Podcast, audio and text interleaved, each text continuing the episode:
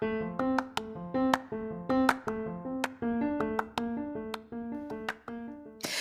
there, and welcome to the daily podcast where wisdom smacks us with kisses or love taps. I'm Michelle Spiva, a wisdom strengthening coach, your host, and practical priestess of wisdom.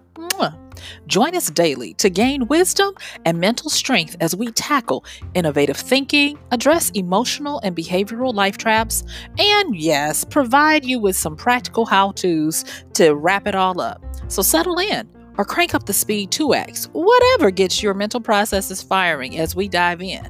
Stay tuned.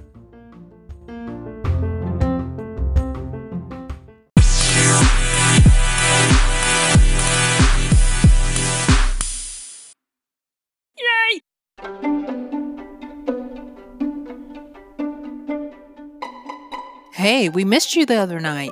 Did you get the message? I mean, everybody else was there. What happened? I just needed some time for myself. I took a little staycation. Oh, really? Yes, really. Hey, this is Michelle Spivey, your practical priestess of wisdom, and I want to welcome you to today's podcast of Wisdom Smack. Mwah. So join me on the flip as we get into talking about making space for you. I'll see you on the flip.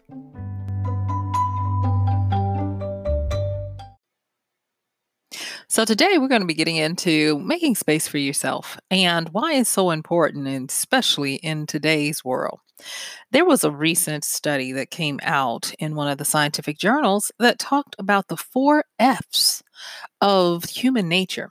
And we've been familiar with two or three of them for a while. If you've ever heard of fight or flight, then you are very familiar with one of the states of primal being that we as human beings operate in. Well, there is another one that we talk about, and people are very familiar with it, and that is fight, flight, or freeze, where you get that deer in headlights kind of thing. And we've even talked about it on previous podcasts when we are when we've connected it to how we deal with trauma and shock and our when our mainframe frontal lobe of logic goes offline and what takes over. But today I want to bring up a fourth one that has recently come to the forefront. And the reason why is because we have a lot of behavior that is ensconced in this, and we're all susceptible to doing it from time to time, unless you are a raving um, narcissistic sociopath. And that new one, uh, and it's not that new, but it, it might be new, you know, to you if you're listening um, for, for the first time to something like this. It's called fawning, F A W N I N G. So the four states of being that we regress to whenever we are stressed, uh, in shock, or trauma are going to be, and these are not in any particular order, are fight, flight, freeze, or fawn. Let me say that again fight, flight, freeze, or fawn. And in a previous podcast, I talked about the way we can oscillate back and forth between two major areas that our bodies tend to deal with when we're dealing with some type of shock. And we talked about it being the sympathetic shock, which happens in the brain area in the upper part of the body, in the mind, you know, brain area, and parasympathetic shock, which happens in the second brain area, which is going to be the gut or the stomach or solar plexus area.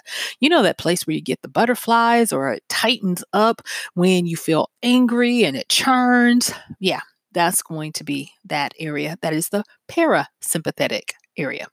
And so when we talked about this before, to keep it streamlined, I talked about fight, being in the upper area, the sympathetic area, where there's a lot of brain activity. And then I relegated the parasympathetic area of the gut to be the flight area. Now, believe it or not, these other two live in these two regions as well. And for the most part, if you're talking about flight, that's going to be in the um, areas of um, the the sympathetic or parasympathetic And the fawning is going to be in both of those areas as well. Now, uh, fright is still going to be frozen for the most part. So it's going to be ruled mostly by the parasympathetic area of your stomach because to be frozen is to be immovable. Um, and it's uh, with the uh, fright and flight, retreat, get away, um, recede, take the defense, fall back, retreat, all of that.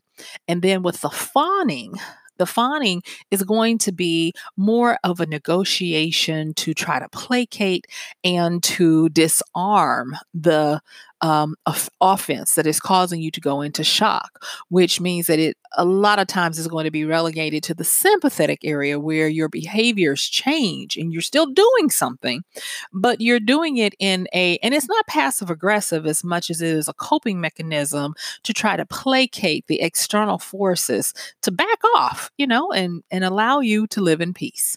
So now that we've stated that, let me talk just a wee bit more about this whole fawning um, part of our survival mechanisms. So when we fawn, think about a little baby deer.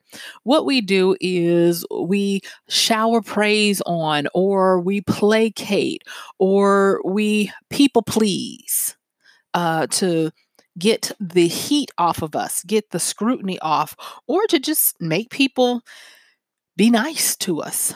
And a lot of the way it's presented is um, get along to get along, you know, compromise, uh, make everybody okay.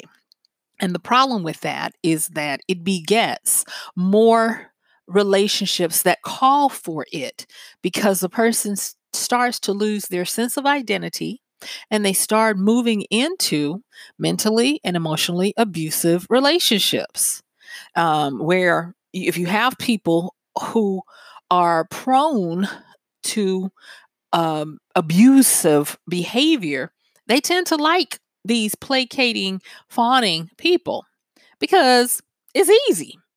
Whereas you might have someone that's like, "Oh, I hate all of that um, fawning all over me," and and they just work my nerves, and so uh, it ends up where people who do this as part of their coping mechanism to deal with other people whenever there's any kind of confrontation, strife, or anything that triggers previous trauma, when they fall into this, we find that, well, not we, because I haven't done the research, but I was reading, and the researchers have found that they tend to migrate toward, you guessed it, more um, abusive relationships and they tend to get into codependency, where outside of that relationship, they really don't have a good sense of identity, of authority, or of placement in where they need to be. And so, as we get into talking about making space for yourself, this is not just a conversation that says, oh, you need to have time for yourself. That's so nice. No. For a lot of people, and I don't know the exact percentages that they are saying are up to date as of right now, but I will say it's better than 20% of the population in the Western culture would find making space for yourself to be extremely scary and dangerous.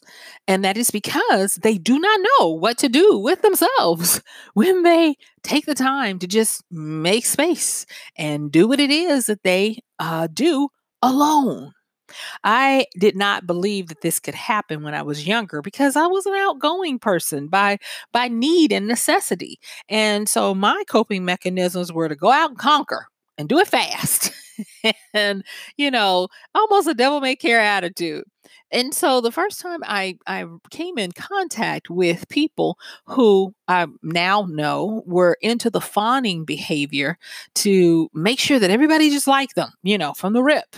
And they were overly accommodating, overly willing to do any and everything for everyone. They're, they're, they're person, whenever anything needs to be done, well, I'll do it. I'll do it. you know, you're like, what is your deal?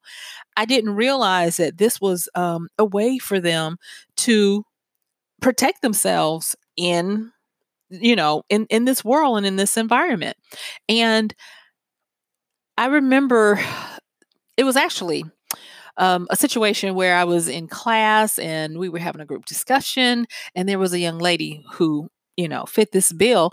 And wow, just the professor suggesting that she may want to go on a, a retreat and they actually said a spiritual retreat because this was when i was in seminary uh she was appalled and she was like how dare you i'm fine i don't need to be by myself and she looked at it as punishment and i was like if i could get away from y'all busters i would be so happy and like I said, at that time, I wasn't connected with what was really going on. Because, you know, when we're young, it's usually all about us. And I, I, in hindsight, I wish I could have understood it where I understand it now. And I'm probably sure in a few years I'll say I wish I could understand it you know now how I then how I will then because we're supposed to always be learning and growing. And remember, everything has multi layers, multi meanings, multi codes, and there's always another secret. And what I want to say with this making space for yourself is that it's okay if that doesn't feel good to you, but it doesn't mean that it's not still good for you. So, why should we make space for ourselves? Well, the thing that um, is interesting, and this was not the same uh, study, it was a different one, but very highly correlated, where researchers were looking at how to be able to put the boundaries around what our mind is. And at this particular time, they can say that our minds don't really have firm boundaries, meaning they are not contained within our bodies, within a few feet of our bodies. They can be any and everywhere they need to be, interacting and meshing with our environments, with other people's consciousness, with different times and realities. And it is um, a sight to behold, if you will, the way researchers talk about how hard it is to even state with any clarity that the mind lives in the same dimension that we do. And I just found that very fascinating because when you couple that with this behavior of fawning um, and with the the need for all of us to make space for ourselves but part of the population finding that to be the most scariest thing that they could ever do, it it comes to the point where we have to kind of look at why is it that we have this power of our mind and yet and still we can't find the ability to be okay in our own skin, in our own space, and why it's a, a, problem for a lot of people to just be quiet with yourself. And I'm asking this because in my notes I have here uh, the meditation test. When I was in um, practice um, back in the mid uh, 2010s, and I would work with clients to try to get them to start incorporating meditation. I was appalled at how many would shine me on. They would say, "Oh yeah, I'm going to do it," and I, you know, I was like, "Okay, here's your, here's your, um, uh your your sheets to record what you get during your meditations and they would come the next week nothing on the sheet or always in the car or, or those kinds of things and i'm like you didn't do it. Well i can't sit like that. I, I, I gotta get up and move around and at first i thought it was just because people might be extroverted and needed the energy of other people but that was not the case because some of the very people that were coming in were talking about how they needed time alone. But when they would try to have that time alone, it was not giving them what they longed for. And therein was another paradox. I was like, why is it that people lo- long for this time to be able to just spend time with themselves? And when they finally get it, it's torture and so on and on i would go on to look and that's how i actually started going and getting uh, some continuing education in dealing with trauma and shock and uh, dealing with other modalities to try to get settled in and around our bodies whether it was through meditation breath work journaling uh, automatic writing or, or whatever you know the modality was that was going to help. And i got to the to the point of frustration because no one had any kind of concrete uh, statement or concept as to why we all need to make space for ourselves, but it's not always as nice or as therapeutically feeling as you would think. And so I still I wish I could tell you, "Oh, I've got the answer today." I do not. I do not. But I do have a wisdom smack. And that wisdom smack is this that no matter what you think or feel, it has nothing to do with that. There just comes a time when we know that we know that it's time for either a reset it's time for an update, a upgrade, or it's time for us to evolve and move forward. And like I said before, if you really stop and think about it, there have been times in your life, or one is upon you now, where you know what you did in the past and what you're doing now is not cutting it. And that something's got to change. You know that if you keep going the way you're going, you're going to give out of gas, you're going to rust out, you're going to wear down, or everything is going to come crumbling down. And when you feel that, that is a perfect opportunity for you to acknowledge that it's time for you to make some space for yourself. And it can be something as simple as feeling like you can't catch your breath or that you can't take in enough air when you're around everyone to feel satisfied. For some people, it's on the nose. You always feel like you're being put upon, intruded on, or you're feeling crowded. And I remember um, growing up in a household with six kids, two adults, and a three bedroom, one bath house. And I was like, if I could just if I could just get away for just a minute, I would be so happy. And I escaped into books. And not only did I escape into books, my grandmother at her home, she had um, a closet and I, will never forget this. She had two closets in her master bedroom, and one of them was a sit down walk in closet. And I would go in there and I'd make that my sanctuary. I'd take my books, I'd go in there, turn the light on, close the door, and I would lay out. And, you know, because it was large enough for me to sit down and lay down in there. and I would read, and it would be the best thing for me. And I would feel like I had uh, been able to conquer the world because I was able to make that time and that space for myself. And she didn't bother me, and the other kids didn't bother me. And because I got that experience as um, a youngster and uh, got that time away from my siblings, it helped me to be more grounded to go in and face the day. And I'm thankful for that because it helped me to understand how needful it is from a young age. But yet and still, I don't want to make it seem like, oh, I'm so good at it and you need to be too. Uh uh-uh, uh no. I want you to understand that it's going to take some time, especially if you haven't been making space for yourself. So, what am I talking about when I talk about making space for yourself?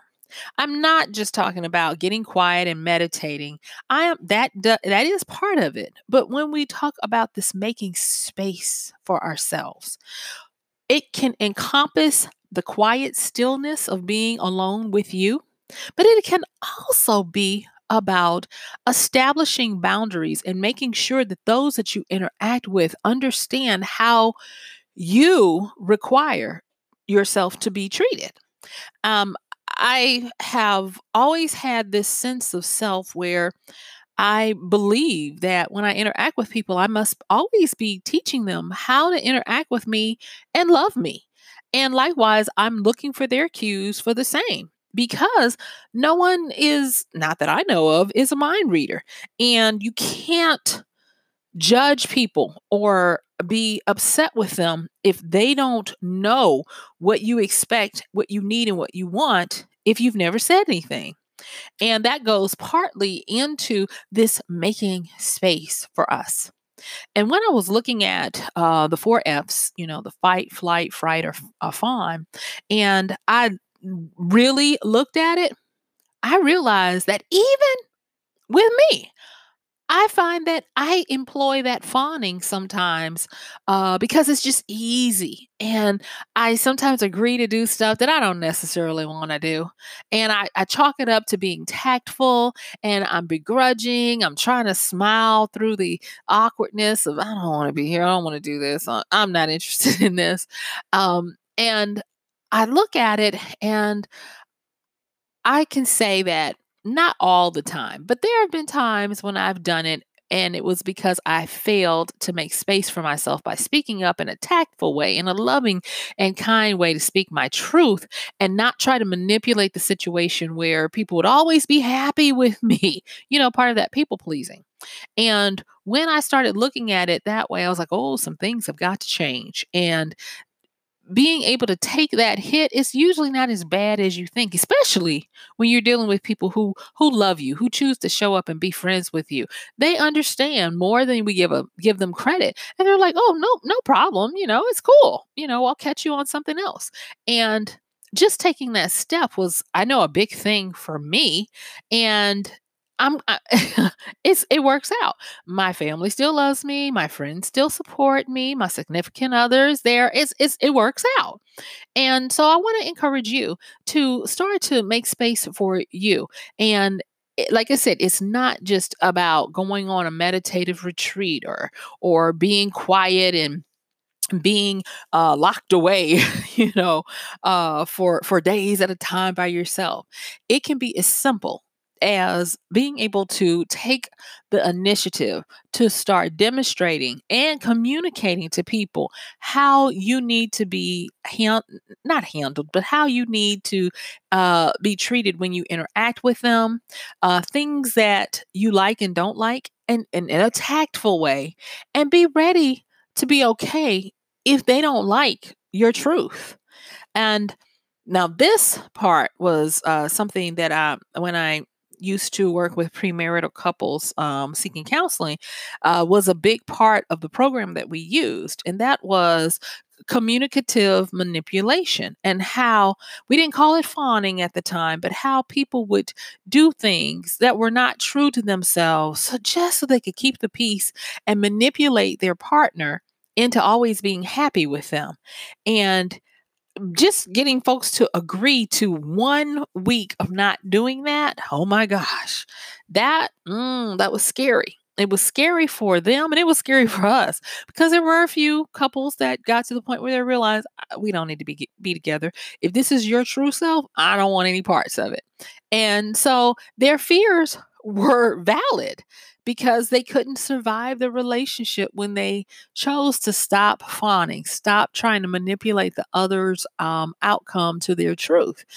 But I choose to believe that it worked out, you know, so that they would find out now instead of later.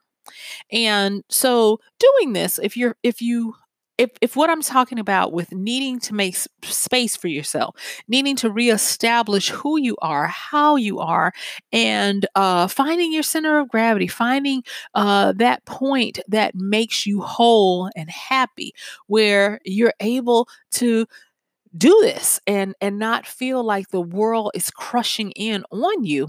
I want you to consider this. And that is, I want you to realize that we all need breathing room. We all need respect. And it's easier to just get started with the simple things. So, if you are that person, you're like, Michelle, I hear you, and I do need to make space for myself, but I really need some real space. I need my own. it might be where you might need your man cave, your she shed, or you might just need your closet, like I had when I was a kid at my grandmother's house. But make it known to others and, like, this is my sacred space. If you need to call it an altar space, do whatever you need to and let them know this is my area. If you don't have to share with other people physical space, it will still behoove you to do that. In my home, I have a sacred area where when I go in there, I know this is what we're doing. And I know that when I get to that point, it's about getting into the space of recuperation, of reset, and of getting major breakthroughs in clarity and in confidence that I need to go forth to do something. You know, I kind of like call it my get right space. And yes, it is one of my closets, just so you know. I love my closets. And um, being able to do that. The next thing is, is to start making space for yourself, you need to realize that your presence in someone's life is a privilege and not their right, and vice versa. Your presence in someone else's life, now, provided it's not a minor that has been assigned to you through birth or through paperwork, your presence I mean, their presence in your life is um, a privilege and not a right as well. And we would do well to respect that. And to respect that is to understand that it's not all about us and that if they have other things that they want to do that don't involve you and that they don't necessarily want to tell you what they're doing, it's okay. Um, we don't have time, and I had put it in my notes, but we don't have time to talk about the abandonment types of, of um, people. I've talked about it a little bit in previous episodes, but I might talk about it in an upcoming episode.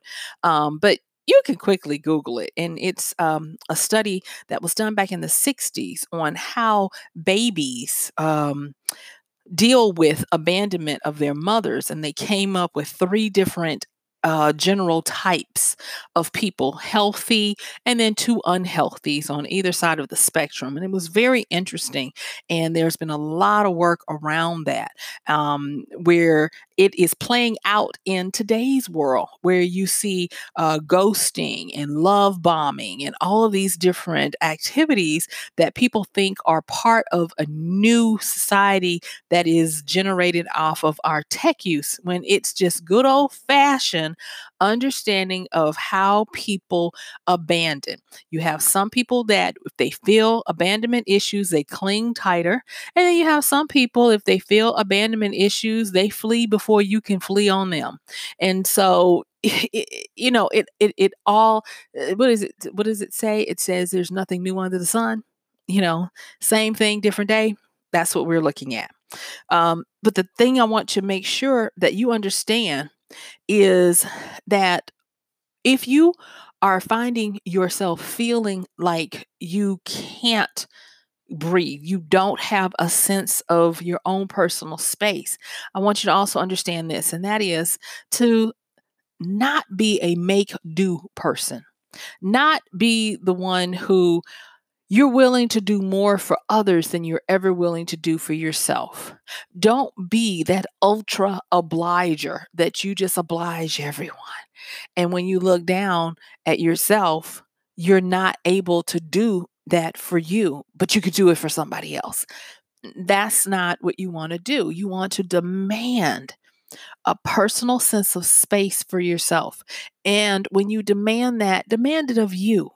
And I'm going to tell you when you start working and changing how you deal with you, your whole world changes. People around you start to change because you're no longer the same person and they have to interact with you in a different way. Um, I was talking with someone the other day, and they were talking about how they were going to quit their job because of a narcissistic coworker um, in a senior position above them was making their life miserable. And this it was sad to hear it.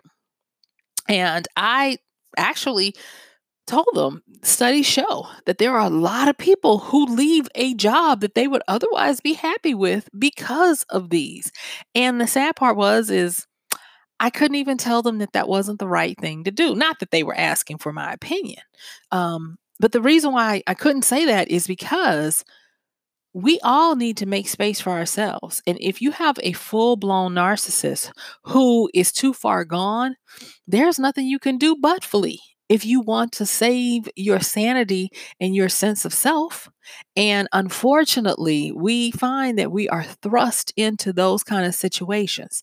So if you find that you're like, Michelle, everything you said, I'm cool with, except for when I go to work and I'm stuck with having to work with XYZ or this person. They steal everything I do. They belittle me. They treat me as an object or whatever it is in that narcissistic way that they do things. You still deserve to have space. You still deserve to have your sense of self, and you don't have to fawn. And unfortunately, I wish I could tell you that it all works out. No, they don't change. traditionally, they don't change, but you can, and you can do what it, whatever it is that you need to do to keep your health. But don't compromise because of them. You do what needs to be done because it is for your health. You come first. Your health comes first. And that is the self love that we all have to use. And so, in, la- in my last few minutes, I want to just do a, a quickly re- a quick recap of making space for you and why it's so important. All right. So we've covered the idea of the fact that we all need that personal space and it can exhibit itself uh, through meditative time, uh, alone time, or it can uh, exhibit itself through understanding how to um, stop fawning over people to placate them or to get out of traumatic situations. We also talked about what it feels like to teach people how to love you, how to interact with you. And then we also took a look at privileges and rights of uh, your time uh, when it comes to other people and showing them what you need. And then we you know, dealt with those times when you work with someone and you can't choose who you work with, but you can understand that you still need to keep top priority and don't fall into those old coping mechanisms that wear you down when it comes to dealing with difficult per- personalities. So, guess what, y'all? My time is up. I thank you for yours. This has been Michelle Spiva, your practical priestess, with another podcast of Wisdom Smack. Mwah! And I'm going to see you tomorrow.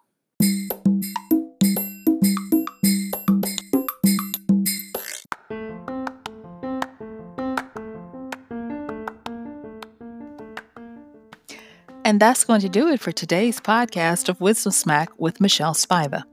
If you like this podcast, please help us get the word out. Like, comment, subscribe, and even share. And if you really like it, please help us continue to get the word out by considering using this show's link for Amazon. So when you want to go to Amazon and you do all of your general shopping, uh, please use michellespiva.com forward slash AMZ. It's simple as that. It doesn't cost you anything extra, and this show might receive a little bit of commission that will go towards helping to further get these episodes out to you and to others. So thank you so much for listening. This has been Michelle Spiva with Wisdom Smack. Bye.